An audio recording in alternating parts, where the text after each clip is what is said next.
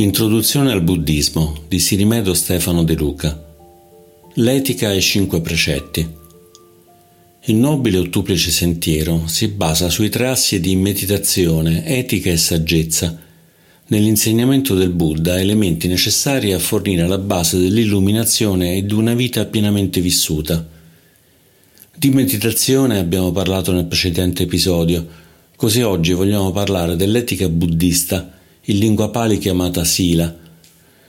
Sila è un codice di condotta orientato all'armonia e all'autocontrollo, con l'intento di non causare danni agli altri e a se stessi. L'etica è un aspetto interiore da sviluppare tramite la consapevolezza. Non va intesa in senso di obbedienza alle regole e un controllo esterno, ma come un fattore da sviluppare e affinare lungo la crescita nel cammino spirituale. In questo senso è frutto del primo passo dell'ottuplice sentiero, quello della retta visione, sammā-diṭṭhi, che è proprio la comprensione delle 4 nobili verità e, in ultima analisi, del mondo così come effettivamente è. In questo senso, praticare l'etica vuol dire essere sempre più in armonia con la realtà, favorendone la comprensione profonda e la saggezza. Anche in questo caso possiamo vedere come gli insegnamenti del Buddha si rafforzano gli uni con gli altri. Infatti, sviluppare l'etica ha una ricaduta importante nella pratica meditativa, permettendo di darle un solido fondamento. Praticare l'etica permette infatti di essere più calmi e sereni, sapendo che non abbiamo nociuto ad altri esseri. Sulla base di questa serenità sarà più facile raggiungere una calma meditativa, la concentrazione del samadhi, che ci permetterà di avere intuizioni profonde che a loro volta nutriranno ancora di più l'etica, in un ciclo virtuoso. Allo stesso modo la saggezza è intimamente legata all'etica. Vedere le cose così come sono, grazie alla comprensione profonda, ci permette di vedere che non esiste un ego autonomo, separato. È questa la strada con cui si apre il cuore verso la compassione e la gentilezza. L'etica in questo modo non è più un fattore esterno, ma nasce dal profondo della conoscenza che si sarà sviluppata anche tramite la meditazione. La moralità è il padre e la madre del Dhamma. All'inizio dobbiamo avere moralità. Moralità è pace. Questo significa che non si commettono cattive azioni con il corpo o con la parola. Quando non facciamo cose sbagliate, non ci agitiamo, e quando non ci agitiamo, la pace e il raccoglimento sorgono nella mente. Per questo diciamo che moralità, concentrazione e saggezza sono il sentiero verso l'illuminazione percorso da tutti gli esseri nobili. Sono tutte quante una sola cosa. Moralità e concentrazione. Concentrazione e moralità. Concentrazione e saggezza. Saggezza e concentrazione. È come un mango.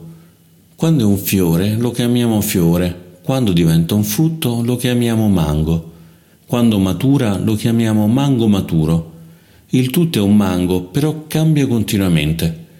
Il grande mango cresce dal mango piccolo, il piccolo mango diventa un grande mango. Li potete considerare frutti differenti oppure uno solo. Moralità, concentrazione e saggezza sono in relazione in questo modo. Alla fine tutto è un sentiero che conduce all'illuminazione.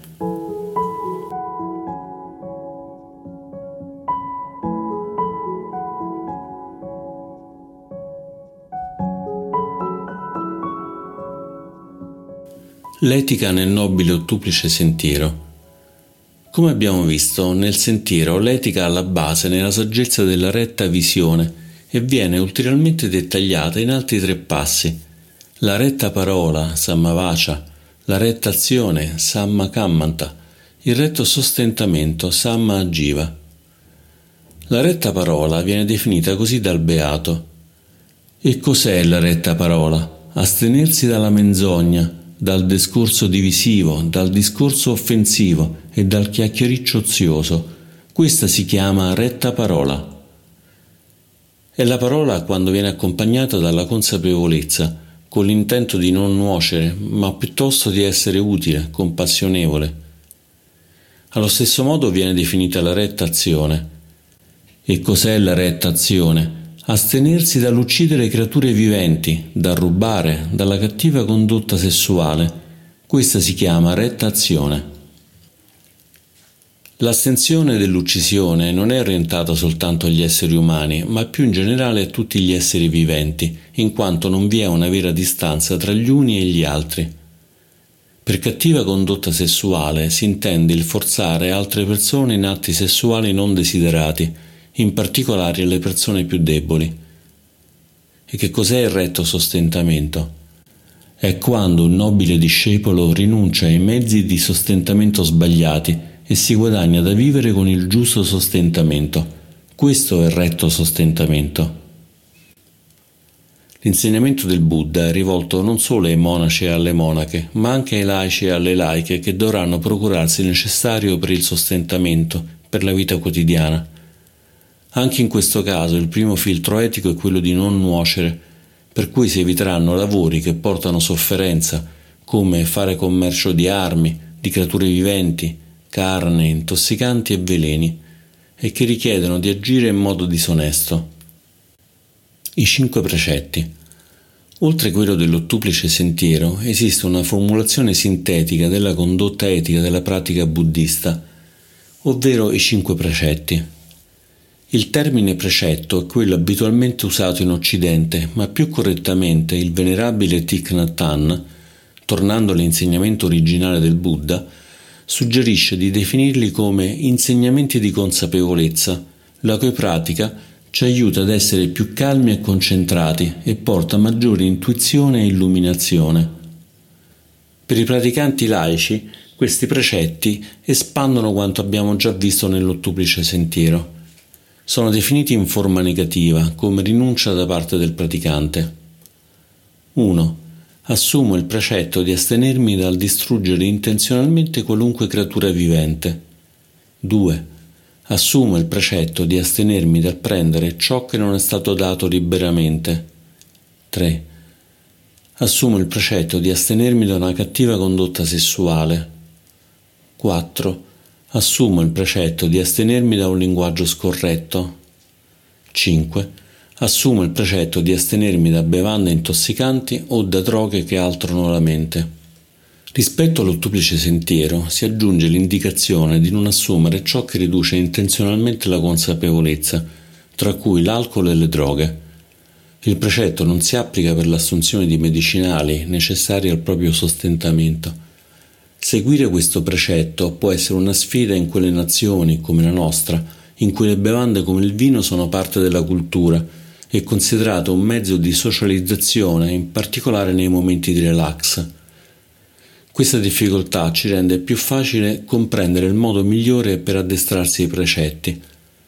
Sapendo che il Buddha consiglia di non assumere alcol o droghe, possiamo continuare a farlo, ma ponendo attenzione a cosa succede nella nostra mente e nel nostro corpo quando lo facciamo.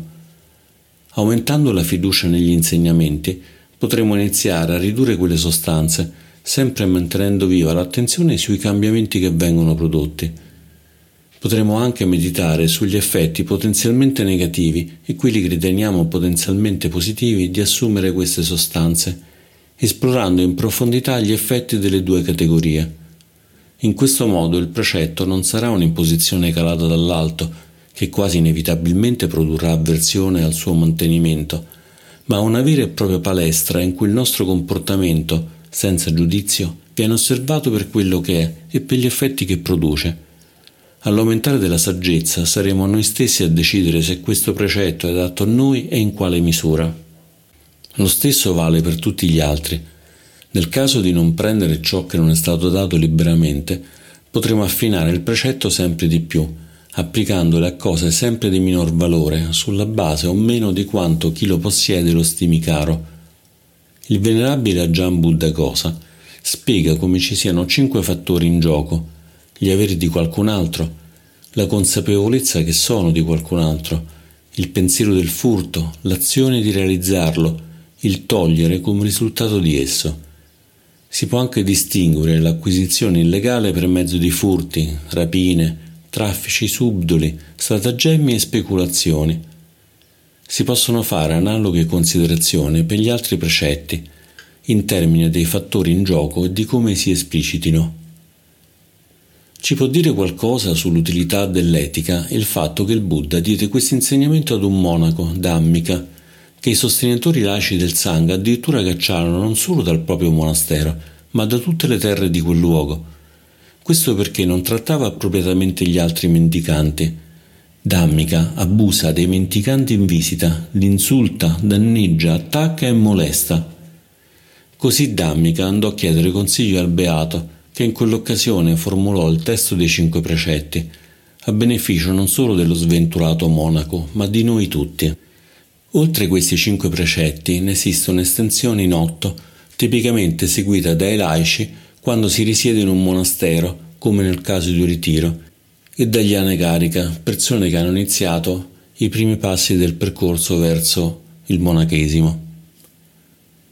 Si aggiungono ai precedenti anche il precetto di mangiare soltanto entro mezzogiorno, di non adornarsi con ghirlande e profumi, di non dormire su letti alti, ovvero di non oziare. Il precetto sulla condotta sessuale in questo caso diviene quello di castità. I monaci novizi, i Samanera, prendono 10 precetti, aggiungendo agli 8 uno relativo all'astensione dell'usare oro e argento e comunque utilizzare valori in genere e denaro. Per i monaci e le monache i precetti sono rispettivamente 227 e 331, descritti in dettaglio nel Patimokkha, parte del Vinaya, il codice monastico. I praticanti possono prendere questi precetti decidendo di farli propri. Nella tradizione Theravada si possono prendere questi precetti, tipicamente uniti alla presa dei 3 rifugi nel Buddha, nel Dharma e nel Sangha, recitandoli con un monaco, una monaca o un kalyanamitta, un amico o un'amica spirituale. Il Buddha suggerisce di darsi la possibilità di porre maggiore consapevolezza in alcuni giorni del mese, i giorni di osservanza, uposata, che coincidono con le fasi lunari di luna piena e luna nuova e le 2 mezzelune.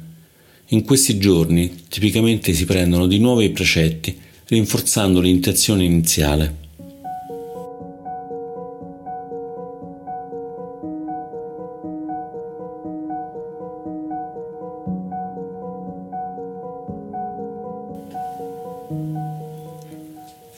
Karma. Seguire l'etica ha un impatto anche sul karma, ovvero sugli effetti delle proprie azioni. Si consideri che il karma non è legato a tutte le azioni, ma soltanto quelle che vengono fatte con intenzione, cetana. Uccidere un insetto perché inavvertitamente ci si passa sopra non ha effetti karmici, anche se è utile e opportuno affinare la propria sensibilità per ridurre gli effetti di azioni non intenzionali. Seguire l'etica buddista, non facendo del male, applicando i precetti, ha un importante effetto, quello di coltivare semi salutari che faranno sì che la nostra vita sia sempre più equilibrata. Buone azioni conducono al miglioramento della propria condizione e per questo vengono chiamate meriti, punya, che purificano progressivamente la condotta. Praticare generosità, dana, virtù, sila e meditazione, bhavana, sono considerate basi per far sbocciare buoni frutti. Il Sangha è considerato un ottimo campo di pratica, in quanto agire correttamente ed essere generosi con i nobili esseri ha un effetto maggiore. Possiamo anche considerare l'etica, la generosità e la meditazione delle buone prassi, delle best practice, che ci permettono di vivere sempre più una vita degna di essere vissuta, riducendo progressivamente attaccamenti, avversioni e ignoranza, fino al punto di stabilirci nella pace stabile del Nirvana.